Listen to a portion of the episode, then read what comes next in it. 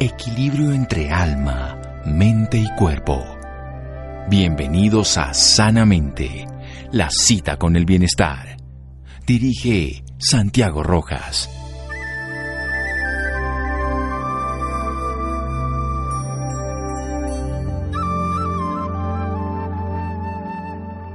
Hagas lo que hagas, hazlo también para que vuelvan y además traigan a sus amigos Walt Disney.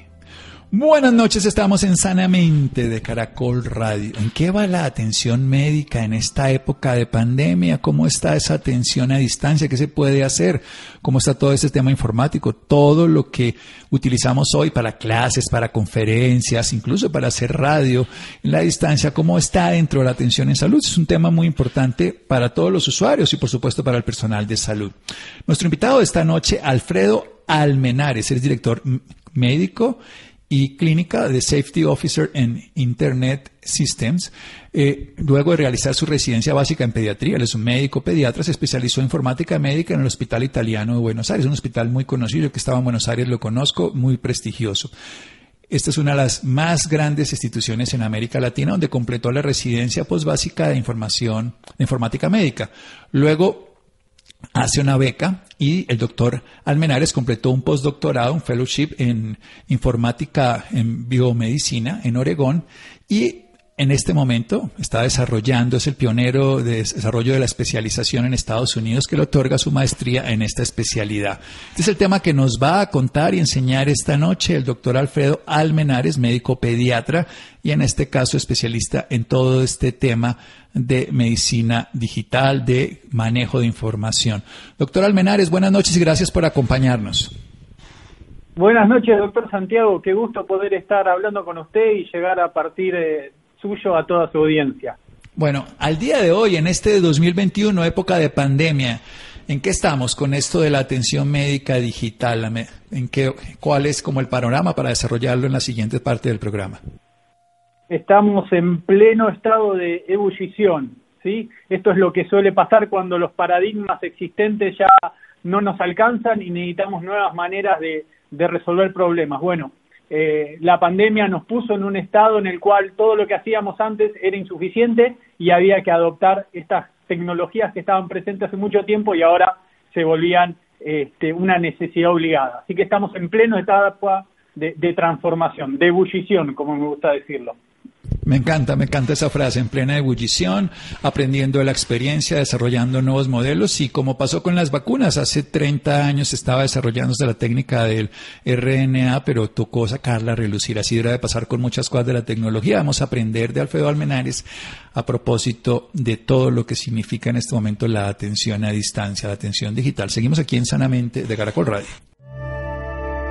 Síganos escuchando por salud. Ya regresamos a Sanamente. Bienestar en Caracol Radio. Seguimos en Sanamente.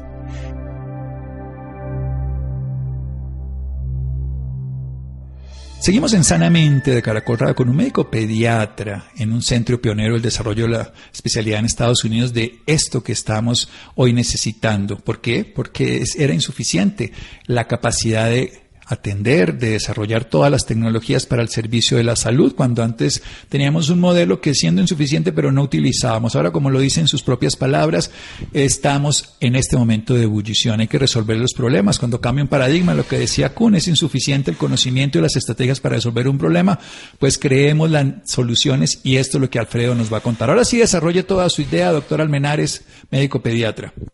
Bueno, perfecto. Y creo que usted lo dijo fantásticamente bien y hasta le puso nombre y apellido. Así lo dijo Kuhn. Kuhn dijo, definió lo que era un paradigma y, le agrego que fue Malcolm Gladwell el que expandió sobre esa definición y decía que efectivamente eh, el paradigma cambiaba cuando llegaba esa masa crítica, ese momento donde todo lo que hacíamos antes ya era insuficiente y necesitábamos nuevas, nuevas formas de, de abordar la problemática. Eso pasó en salud. Ahora, me gusta a mí recordarle a la gente que, estas herramientas, estas tecnologías, no son nuevas, existen hace ya mucho tiempo, simplemente que eh, no encontrábamos la forma o quizás no se volvía evidente la necesidad de, implementarlas. Y si usted me permite, doctor Santiago, me gusta hacerlo bien humano y, darle un, ejemplo de mi práctica eh, como ser humano más que mi práctica como médico. Y es, 15 años atrás yo era un residente de pediatría. tenía la suerte de vivir con mi abuela, mi abuelita tan querida por mí como creo que todos quieren a sus abuelas, eh, tenía un, problema, que tenía un corazón muy grande. Ese corazón muy grande era porque era muy buena y también porque tenía una cardiopatía. Eh, yo siendo médico, residente de pediatría, alguien que adoraba a su abuela y vivía con ella, me resultaba imposible entender cómo estaba la salud de mi abuela. Mi abuela veía a cinco médicos distintos, todos le hacían una indicación, ella se iba con un papelito a la casa, este, uno decía esta píldora de esta manera, otra no se podía ni entender lo que decía, y mi abuelita trataba de hacer sentido al día a día de su enfermedad. Imagínese, con todo el amor que yo siento por mi abuelita, tratando de ayudarla, me sentía inútil, aún siendo médico. Entonces, eso que me pasaba a mí, nos sigue pasando a todos los seres humanos hoy, que ni siquiera es por nuestra propia salud, es por la salud de nuestros seres queridos que tratamos de ayudarlos en el cuidado de su salud, involucrarnos, y, nos cuesta mucho hacerlo. Y a veces encontramos que, por ejemplo, nuestras abuelitas, nuestros padres, este, o por nuestros hijos mismos, tenemos que ir hasta un hospital lejano para pedir que nos renueven una receta, para que nos validen un estudio y nos digan que estaba bien o que tengo que hacer algo. Bueno, esa era la situación dominante y sigue siendo, tristemente en muchos lados de Latinoamérica también, la situación dominante. Las tecnologías vinieron un poco a abordar eso. Simplemente todo lo que tiene que ver con la captura de información, el intercambio de información y el uso secundario de esa información. A partir de esos tres pilares nos permitieron cosas como eh, tener una historia clínica compartida entre centros de atenciones para que mi abuelita ya no tenga tantos papelitos dando vuelta, dar acceso al paciente a su información para que mi abuelita pueda ver su información y mostrármela a mí y que yo la pueda ver también con ella, y potenciar nuevas herramientas, como por ejemplo, si a mi abuela le tocaba algún estudio, ya ese, esa alerta de ese estudio le llegaba automáticamente a ella y ella podía recordarlo, o lo que nos terminó ayudando tanto en la pandemia, eh, si por alguna razón el paciente no puede ir al centro de salud o el médico mismo no puede ir hacia el paciente, podemos conectarlos a través de la tecnología, con esto que llamamos telemedicina, y que parece magia, pero existe hace ya tantos años. Así que un poquito eso es lo que viene a ser la transformación digital y cómo se ha expandido producto de la necesidad que causó la pandemia. El punto de ebullición de Malcolm Gladwell y, en el paradigma de, de Thomas Kuhn que usted correctamente definió. Sí, la necesidad de la humanidad que nos ha hecho a todos transformarnos. Evidentemente puede ser más cómodo o menos cómodo algo, pero es posible o no posible. Y hoy la medicina digital, la telemedicina, como bien conocemos, yo creo que esto lo hacíamos antes, pero no nos parecía adecuado o no nos parecía cómodo o había mejores opciones. Pero ante esta nueva opción, ¿qué se puede lograr hoy con telemedicina? Diagnósticos, consulta, tratamientos, cirugías, ¿qué se logra, doctor Alfredo Almenares? Mire, voy a empezar de lo más sencillo, porque cuando uno habla de telemedicina uno empieza a pensar en, una videoconferencia con un clínico, pero telemedicina puede ser algo tan simple como eh, un contacto asincrónico, es decir, un contacto que yo escribo algo en un momento, el médico lo puede ver en otro momento y después me responde o puede tomar una acción en base a eso que escribí. Quiero darle un ejemplo de lo que puede hacer y el impacto grande que se puede lograr con algo tan simple como preguntarle al paciente cómo quiere ser tratado ante una enfermedad. Eh, ¿Cuáles son las variables relevantes para usted como paciente en el momento que tenga que recibir una atención de urgencia? Bueno, eso es algo que hicieron, por ejemplo, en el Reino Unido. El Reino Unido tiene uno de los sistemas de salud, creo, más exitosos del mundo, que es el NHS, y ha trabajado con, con la empresa en la cual yo estoy desarrollando actividades ahora, que se llama InterSystems, y, en ese contexto se desarrolló algo que se llama Coordinate My Care, que es coordinar mi cuidado. Mire, Santiago, la pregunta sencilla que le hacen es, ante una urgencia, ¿qué te gustaría que pase con vos? Lo que nosotros llamamos directivas anticipadas. Eh, algo tan sencillo como de permitirle una interfaz, al permitirle acceso a una interfaz al paciente para dar sus variables, sus valores, lo que es importante para él, logró que los pacientes se sintieran involucrados con el, con el cuidado de su salud, que se sintieran parte del cuidado de, de su salud, que se sintieran respetados. Logró que los médicos, en el momento de atender una urgencia, ya conocieran las opiniones y las variables de un paciente. Eh, puede recibir transfusiones, cuál es su tipo de sangre, eh, quiere ser conectado a un respirador en el evento de que lo requiriera. Bueno, mejoró la experiencia del paciente, mejoró la experiencia de los clínicos y esto es fundamental en los tiempos que, que vivimos, hizo que todo fuera más costo eficiente, porque le puedo decir que por cada dólar invertido en una interfaz que pregunta al paciente qué quiere que pase, se han ahorrado 41 dólares. O sea, 41 dólares ahorrados por cada dólar invertido. Díganme usted si eso no es un éxito. Y fíjese qué sencillo es. Es acercarse al paciente y preguntarle qué es importante para vos al ser tratado. Eso es un ejemplo y también es un ejemplo maravilloso que me gusta compartirlo para todos. Después, un ejemplo más local le puedo decir acá en Chile, en el momento de la pandemia, hubo varios centros, como en otros países, digo acá en Chile porque hoy estoy viviendo en Chile, yo soy argentino, pero estoy acá. Eh, uno de los problemas que hemos tenido era que esto que le decía, que los pacientes no se podían acercar a su consulta. Bueno, lugares como el Hospital Militar de Santiago lo que hizo es habilitar una interfaz para que los pacientes no tuvieran que acercarse al hospital para hacer una consulta o para retirar un estudio.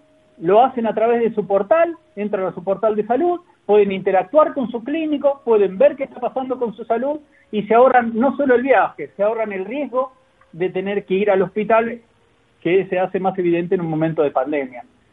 Nos ha acercado la tecnología. Vio que era algo que, creo que en medicina teníamos miedo, incluso yo que, que, empecé en la medicina hace no tantos años, teníamos ese miedo de que la tecnología nos alejara del paciente, ¿sí? que, se, se, interpusiera entre yo como médico y el paciente. Bueno, eh, vino a ser todo lo contrario, efectivamente, nos, nos dio opciones para acercarnos. Usted lo dijo correctamente, eh, doctor Santiago, eh, no viene a reemplazar las formas que nosotros teníamos de atender, viene a darnos una opción más para atender a los pacientes. Una opción, una opción que depende de quien la emplee va a ser igual o mejor, porque por supuesto seguiremos siendo humanos independientemente de las tecnologías, porque la atención humana es un humano. Y usted por eso empezó hablando desde el humano y me encantó contando la historia de su abuelita y de todos los problemas. Y algo que me llama la atención es que lo, seguimos eh, siendo humanos y los pacientes son humanos y esto de cómo quiere ser tratado pues nos lleva de lo que decimos en cuidados paliativos las voluntades anticipadas, en este momento las decisiones anticipadas como usted lo llama. Sigamos avanzando, sigamos avanzando no solo en esto asincrónico, que es una pregunta en WhatsApp, que es una que es un video que explica muchas cosas, que son formalismos que terminan siendo útiles y usted lo habla de 41 dólares no solamente de ahorro económico, sino de la posibilidad de acceder a más personas. Ya en lo virtual a tiempo real. Cuéntenos un poco.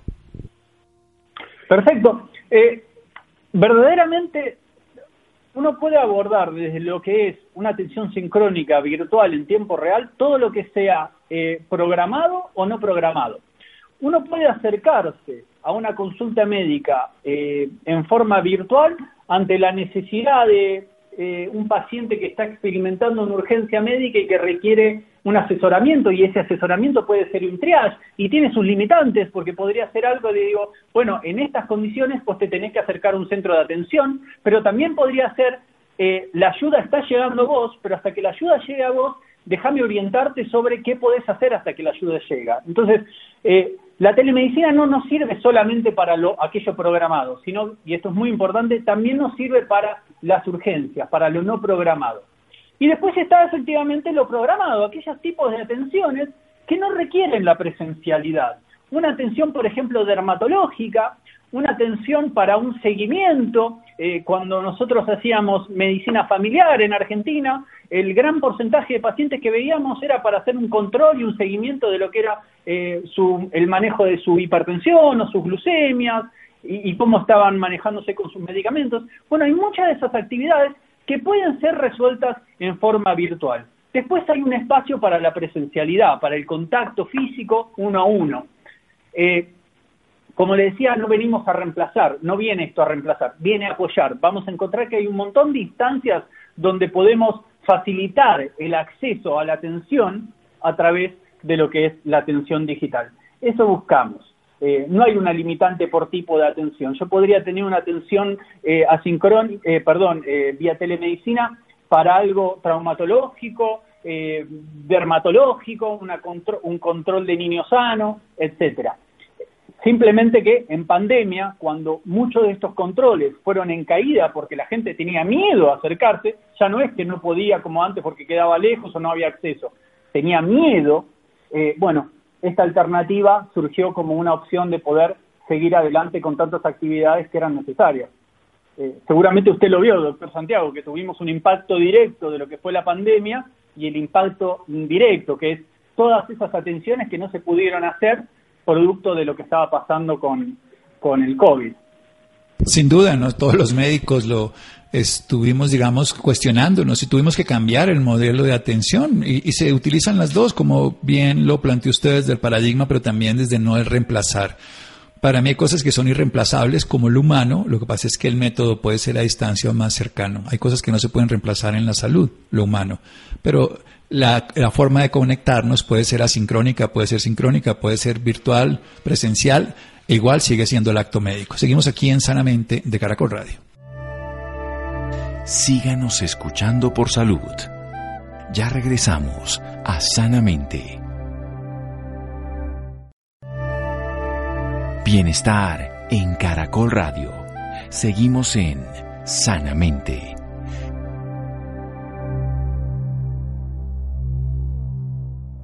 Seguimos en Sanamente de Caracol Radio. Alfredo Almenares desde Chile nos habla un médico argentino, nos está hablando desde su experticia en el manejo de esto que estamos teniendo hoy, que es la telemedicina, que es muy antiguo, por supuesto.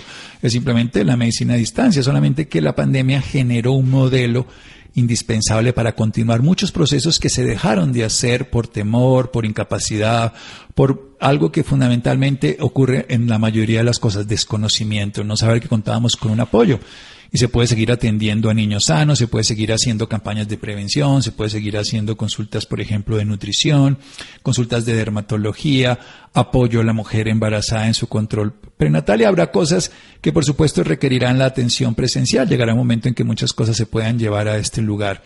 Ese contacto asincrónico, por ejemplo, nos habla nuestro invitado de hoy, el doctor Alfredo Almenares, nos cuenta de una manera muy simple, como un escrito, como el preguntarle a las personas cómo quieren ser tratados, no solo ahorró 41 dólares en el sistema, sino generó la posibilidad de que las personas personalizaran sus necesidades, sus búsquedas, sus intenciones. Esto no reemplaza el acto médico, simplemente le da otra variable y le apoya para favorecer, entre otras cosas, la disponibilidad, dejar de, miren lo que podemos empezar a hablar, la huella de carbono se disminuye desde el desplazamiento de las personas, el, conflicto entre todas las personas que se están desplazando en, horas distintas en las ciudades, la posibilidad de ser mucho más proactivo en cuanto a generar movimientos que sean de mayor alcance y mayor disponibilidad, pero también la posibilidad de volver mucho más específico consultas médicas que requieren una atención presencial y ahorrar todo ese sinnúmero de procesos que se pueden hacer de una manera diferente. Siga avanzando en su idea, doctor Almenares. Bueno, básicamente primero quiero decirle que, que quedo eh, maravillado por su capacidad de síntesis y de organizar las ideas. Eh, logra en muy poco tiempo eh, lo que a mí me ha tocado, me ha tomado más de 15 años hacer, que es entender un poquito cómo navegar estos conceptos y usted lo hace maravillosamente bien, así que me permito decirlo. Eh, Qué honor, muchas gracias. Sigamos. Nobleza obliga. una de las una de las cuestiones que para mí es importante siempre hablar, siempre en cada oportunidad que tengo, es decirles cómo logramos ser exitosos en el uso de estas tecnologías. ¿Sí? Porque hoy nos movilizó la necesidad. La necesidad de la pandemia nos movilizó a todos y nos hizo entender que teníamos que eh, abrazar esta transformación digital en el área de salud. Ahora, no lo hacemos solamente por la pandemia, es algo en los cuales los gobiernos venían trabajando eh, con distintas velocidades, pero ya hace mucho tiempo. ¿Y por qué lo estaban haciendo? Por algo que todos nosotros entendemos muy bien, es que eh, la medicina ha sido tremendamente exitosa en los últimos 100 años. Tan es así que Colombia tenía una esperanza de vida de 30 años en 1918 y hoy llega hasta los 80 años. Entonces, hemos sido muy exitosos. pero ha venido una nueva carga de enfermedad ahora con este éxito, enfermedades crónicas, enfermedades que requieren múltiples contactos con el sistema de salud, que son muy caras y demás, y que, y, que demandan mucho del sistema de salud. Esto ha hecho que los costos del sistema de salud sean muy altos, a esto se le suma que los pacientes están exigiendo también nuevas formas de ser atendidos. Hay un libro muy, muy interesante que se llama el, paciente lo verá ahora, es el paciente ahora está demandando cuándo ser atendido y cómo ser atendido. ¿Y por qué no lo va a hacer? Si es lo mismo que hacemos en cada una de las cosas de la vida. Vamos a un hotel y antes de, elegir un hotel vemos este, cuál es la experiencia de los demás. Bueno, lo mismo pasa en salud. ¿Por qué no puedo conocer la clínica donde voy a mandar a mi hijo y cómo fue la experiencia con ese pediatra? Bueno, todo eso es que los pacientes lo demandan, el sistema de salud lo demanda y sabemos que los pacientes que, tienen acceso a estas herramientas le va mejor. Pero la pregunta a resolver es, cuando termina la pandemia, y gracias a Dios la pandemia va a terminar, eh, ¿cómo hacemos que estas tecnologías se sigan aplicando? Y yo creo que la respuesta es en asegurarnos que tengan una continuidad siendo las valiosas. Si lo único que queremos hacer es resolver el problema puntual y no pensamos en cómo le damos continuidad a esta alternativa asistencial, vamos a fracasar. Y para darle continuidad a lo que nosotros planteamos y lo que plantean los académicos también que trabajan en estas áreas es no entender a la telemedicina o la atención digital como algo separado de las atenciones de ese paciente, sino como un evento más y que tiene que estar conectado esos eventos. Que cuando yo tengo una, atención vía telemedicina o una atención digital, tengo que tener la historia clínica o la historia de vida completa de ese paciente y tengo que contribuir a esa historia que para que los clínicos abracen esta modalidad le tienen que encontrar utilidad. Y si la, el acceso a la telemedicina es excesivamente dificultoso o el clínico accede a un ambiente donde no tiene información o no se siente seguro en lo que está haciendo, entonces va, va, va a fracasar y no va a persistir más allá de la pandemia y vamos a haber perdido una buena oportunidad de poder transformar eh, lo asistencial. Así que Siempre les pido a todos que cuando piensen en la transformación digital entiendan que la pandemia la aceleró, pero para que siga en el tiempo, y esto lo estamos sabiendo, hay que hacerla útil más allá de la pandemia, hay que hacerla fácil de acceder, ¿sí? para que no sea un beneficio de unos pocos, sino el beneficio de todos, y fundamentalmente hacerla segura, algo que la gente tiene que tener muy presente. Y usted como clínico, estoy seguro, si yo le pregunto siempre a alguien que trabaja en tecnología qué es la seguridad, me habla de, uy, de que no haya un acceso indebido, que no se pierda información, eh, me habla de cuestiones técnicas como lenguajes de programación, pero cuando le hablas a un clínico de lo que es la seguridad, te hablan de que lo que sea que yo esté haciendo no le pueda generar un mal al paciente. Esta, primum non nocere. Primum non nocere, gracias doctor. Exactamente. Entonces, Pensemos la tecnología como una forma de resolver un problema, pero que no genere nuevos problemas. Entonces, hay que estar muy atento a la seguridad de aquellas herramientas que estamos accediendo. Si uso una interfaz para hacer telemedicina, este, que porque no está bien pensado, bien diseñada, eh, pienso que estoy en el paciente A y en verdad estoy en el paciente B, o le indico algo para lo que el paciente era alérgico porque no me dio esa información, le genero un mal. Todo eso tiene que ser considerado en el momento de implementar estas tecnologías para que puedan persistir. Si se pierde la confianza, va a ser muy difícil mantener esta transformación, doctor.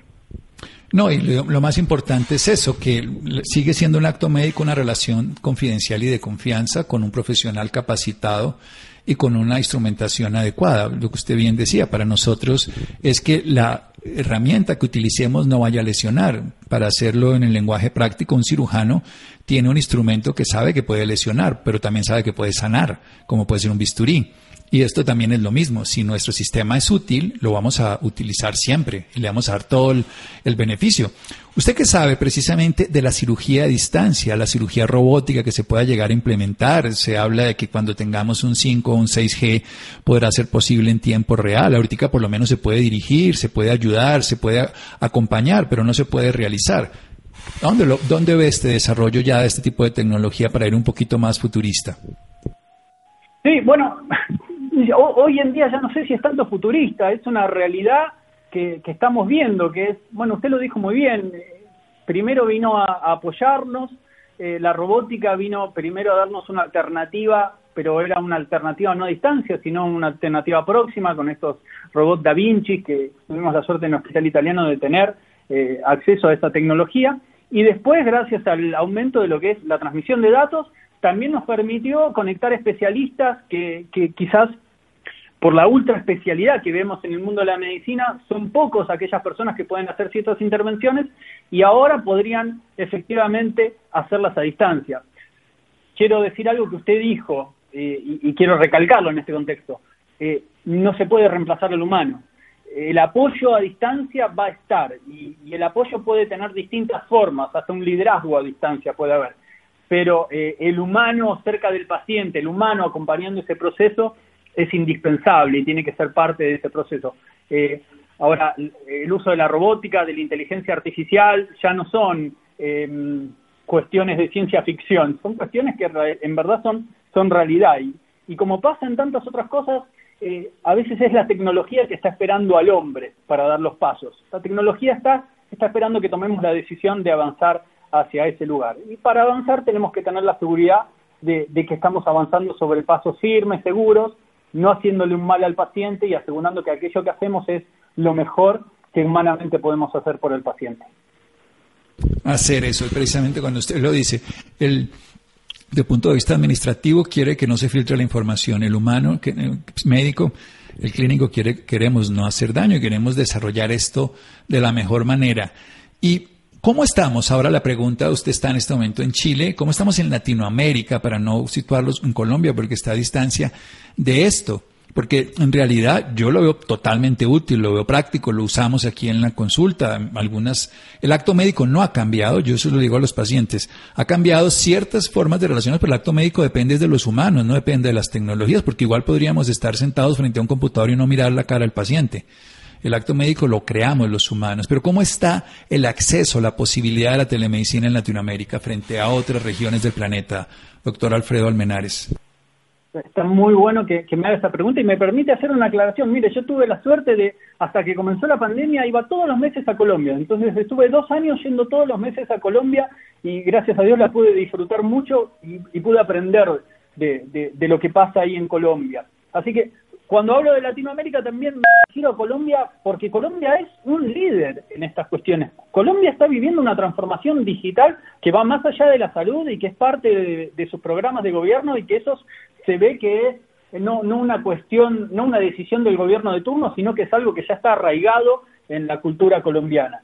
Les puedo decir, sin lugar a duda, que muchas de las personas más brillantes que yo he conocido en esta área eh, son colombianos y varios de los centros líderes, si uno busca los, los centros eh, top 20 centros de América Economía, de, las mejores clínicas, muchas de esas se encuentran en Colombia. Así que Colombia es un líder en lo que es salud y es un líder también en el uso de las tecnologías.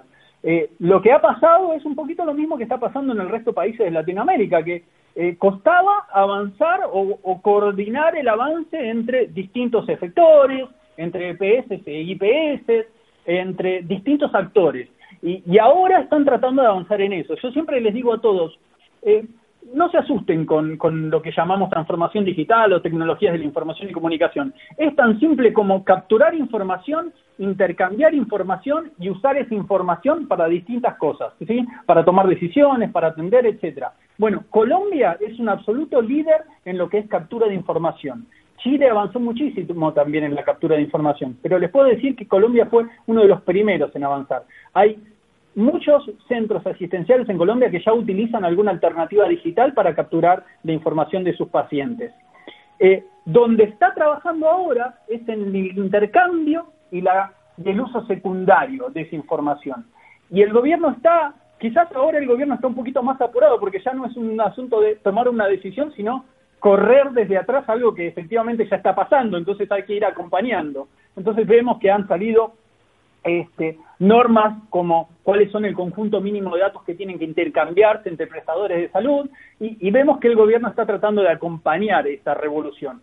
Eh, yo no tengo dudas que Colombia va a ser un país que va a ir marcándole el rumbo al resto de Latinoamérica, porque lo ha hecho en salud y lo va a hacer en lo que es salud digital también. Eh, espero estar ahí para acompañarlos en esa transformación y, aprender de eso. hay otros ejemplos muy buenos. Eh, Uruguay, que es un país muy organizado que este, empezó hace ya muchos años eh, en conectar todos los prestadores de salud y hoy Uruguay tiene un proyecto de historia clínica única compartida en la cual nosotros desde Intersystem tenemos la suerte de participar, que todos los ciudadanos eh, comparten su información clínica y no importa dónde te vayas a atender van a tener tu historia clínica. Bueno, eso habla de que ya tienen ese segundo balde de compartir bien solucionado y ahora están trabajando en el tercero de hacer valor de esa información. Bueno, cada país de Latinoamérica está en distintos lugares de ese balde. Colombia trabajando fuerte en el segundo. Chile trabajando fuerte en el segundo también. Argentina haciendo grandes esfuerzos en la captura de información para que sea masiva también. Entonces, eh, entendiendo esos tres baldes, uno puede ir viendo en dónde está cada uno de los países de Latinoamérica. Lo que le puedo decir sin lugar a duda es eh, donde estaban hace dos años, o sí, ya dos años, eh, es muy distinto de donde están ahora, principalmente desde las motivaciones esto que le decía de la tecnología estaba, nos estaba esperando a los humanos.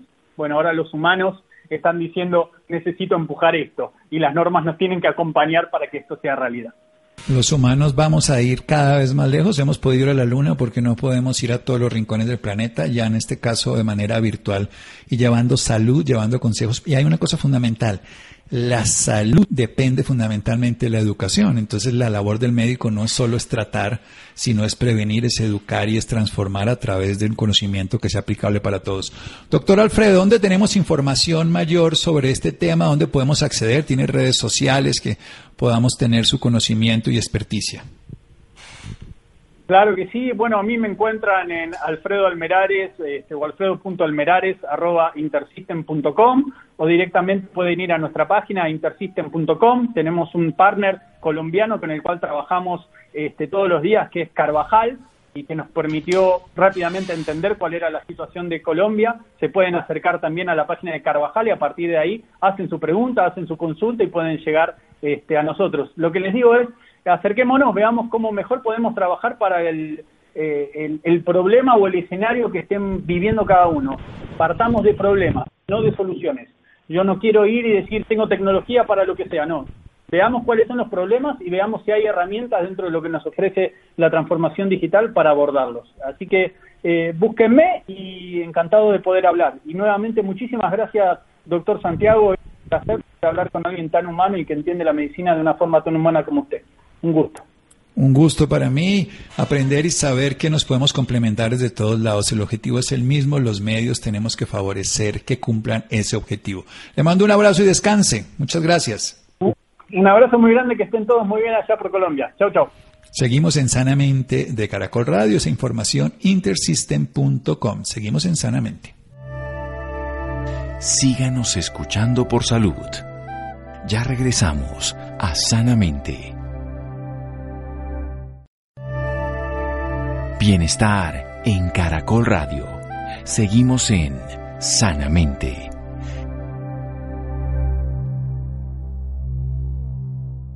Seguimos en Sanamente de Caracol Radio. Después de este maravilloso programa, vamos a cambiar de tema a otro tema también muy importante, el marco del Día Nacional de la Seguridad y Salud en el Trabajo que se conmemoró el pasado 28 de julio, un tema muy importante para los trabajadores. Laura. Hola, muy buenas noches Santiago para usted y para todas las personas que nos sintonizan a esta hora. Claro que sí, Santiago, la pandemia que vivimos ha desencadenado no solo secuelas físicas en quienes han tenido el COVID-19, sino que en la esfera mental viene ocasionando traumas que pueden generar un aumento de casos de enfermedades mentales derivados de los problemas relacionados por el virus. Para hablarnos más sobre el tema, en la noche de hoy se encuentra con nosotros Luana Polo Cortés. Ella es psicóloga especialista en salud ocupacional, líder del programa de trabajo psicosocial en Positiva Compañía de Seguros, máster en sistemas integrados de gestión y responsabilidad social empresarial y prevención de riesgos laborales.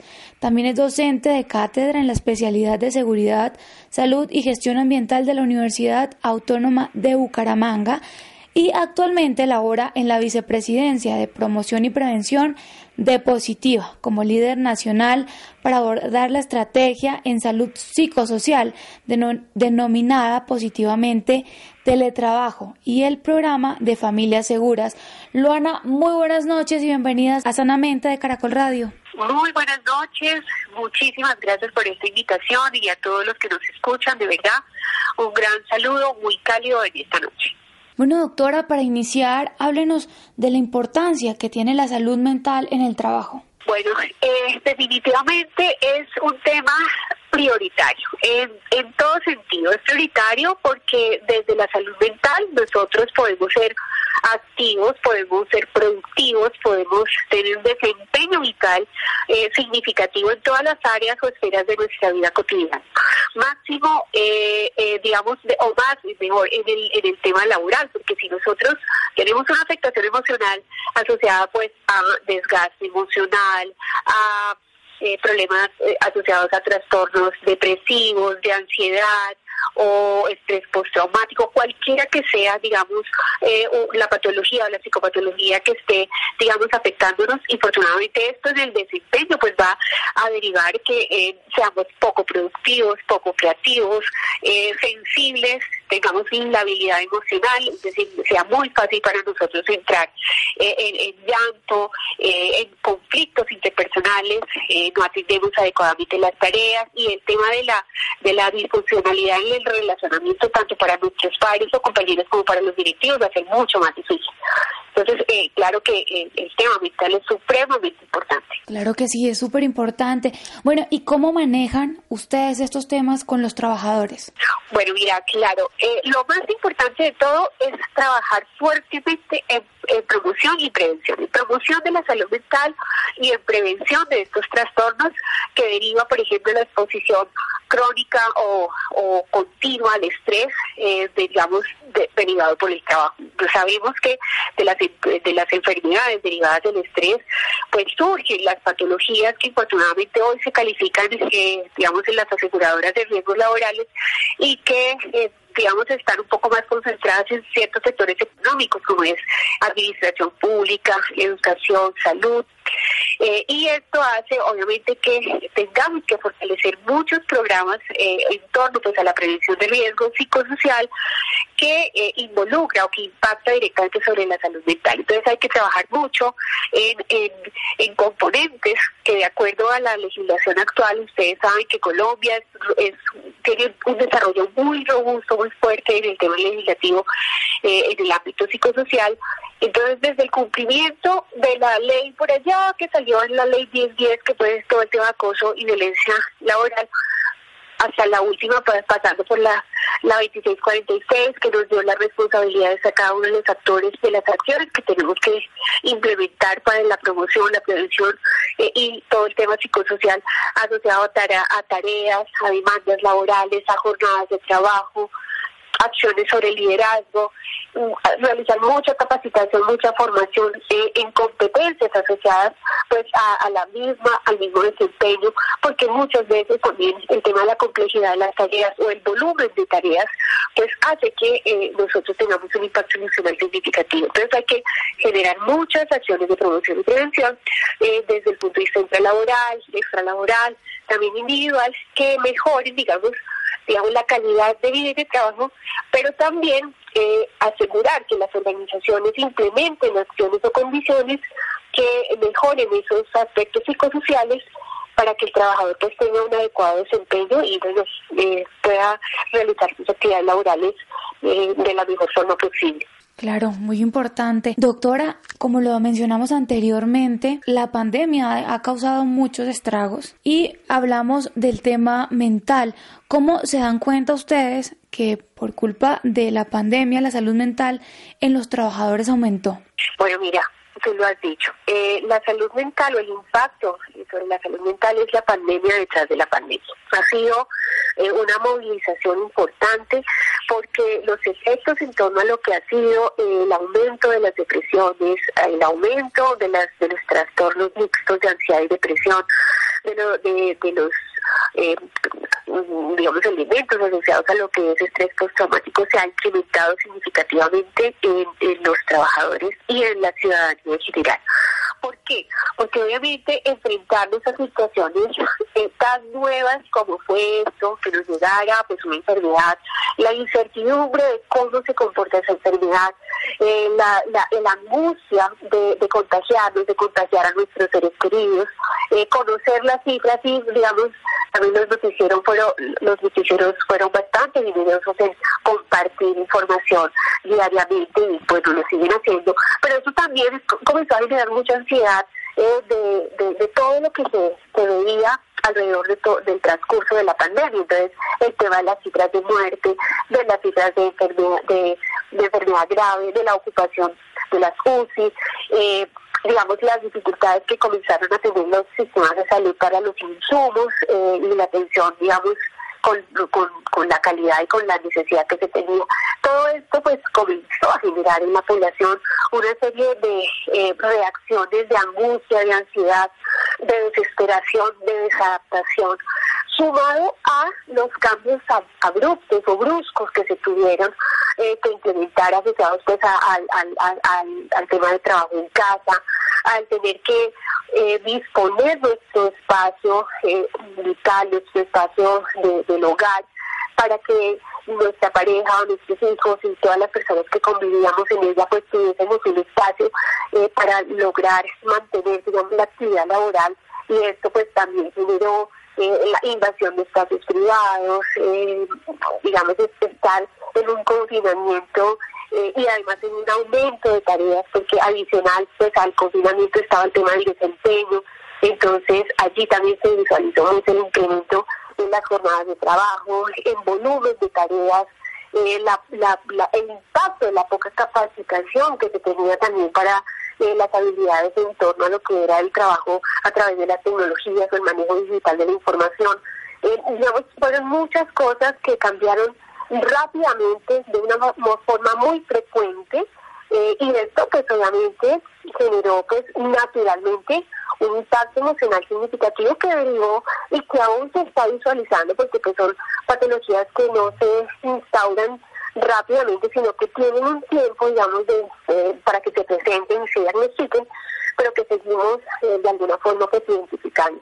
Así que por eso, eh, dentro de los programas que se implementaron rápidamente las aseguradoras, incluso las secretarías de salud a nivel nacional, el Ministerio de Salud, fue pues lograr vincular eh, las líneas de mm, atención psicológica para, para poder generar un proceso de atención en primeros auxilios, una contención emocional, porque efectivamente esto comenzó a generar un desbordamiento que tuvo cosas buenas y malas, porque pues vamos a decirlo también desde lo positivo, y es que nosotros, eh, digamos, culturalmente también tenemos o, o estamos muy eh, asociados a que si, si, íbamos a un psicólogo, a, una, a un profesional de la salud, pues ya nos tildaban o nos estigmatizaban de que estábamos loquitos o que algo nos estaba pasando y de alguna forma eso generaba rechazo.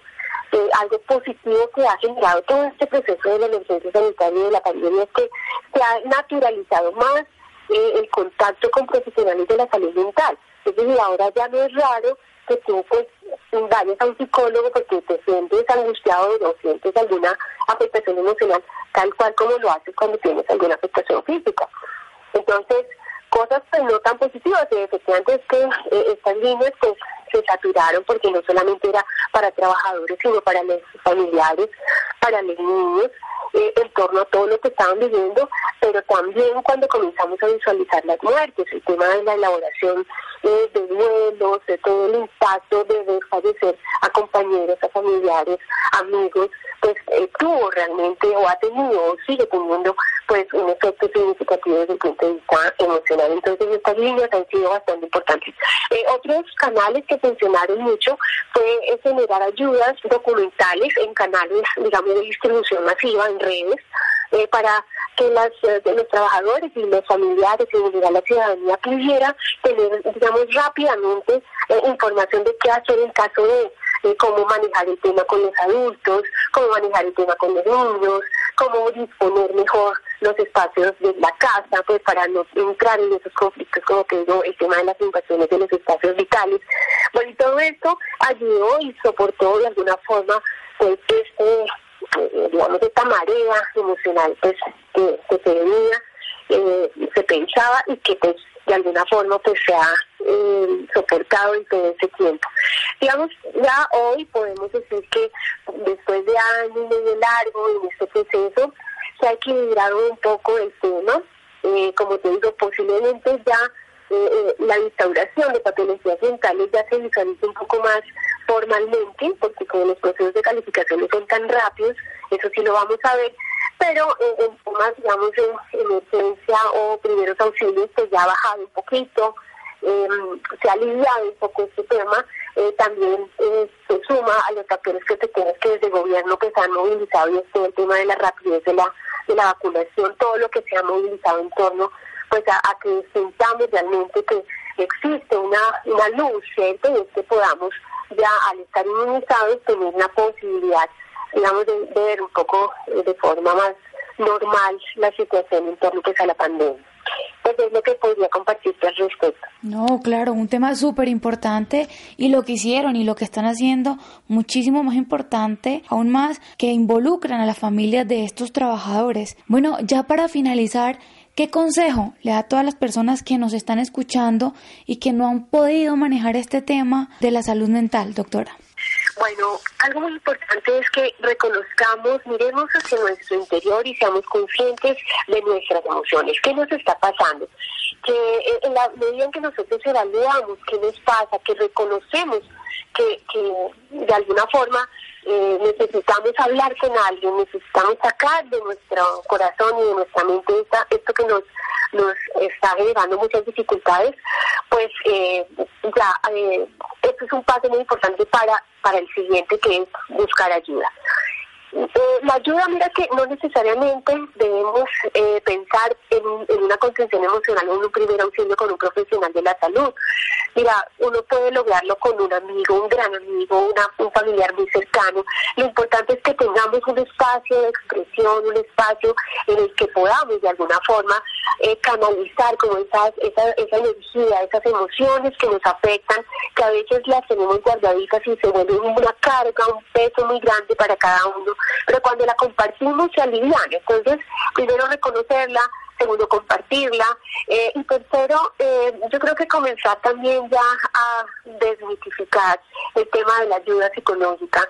Eh, pedir ayuda no está mal, pedir ayuda es de seres humanos y y en el tema psicológico, en los temas emocionales, más, mucho más, con más veras. Entonces, eh, sentir que, digamos, es normal y como les digo, algo que ya se ha naturalizado más es poder tener contacto con profesionales de la salud, no tener miedo a eso, eh, solicitar en sus EPS pues esa asistencia que es necesaria, pero sobre todo también tomar mucho, eh, eh, con mucha responsabilidad también las las recomendaciones que los profesionales de la salud les brindan para que puedan, salir adelante de, esos, de esas dificultades emocionales.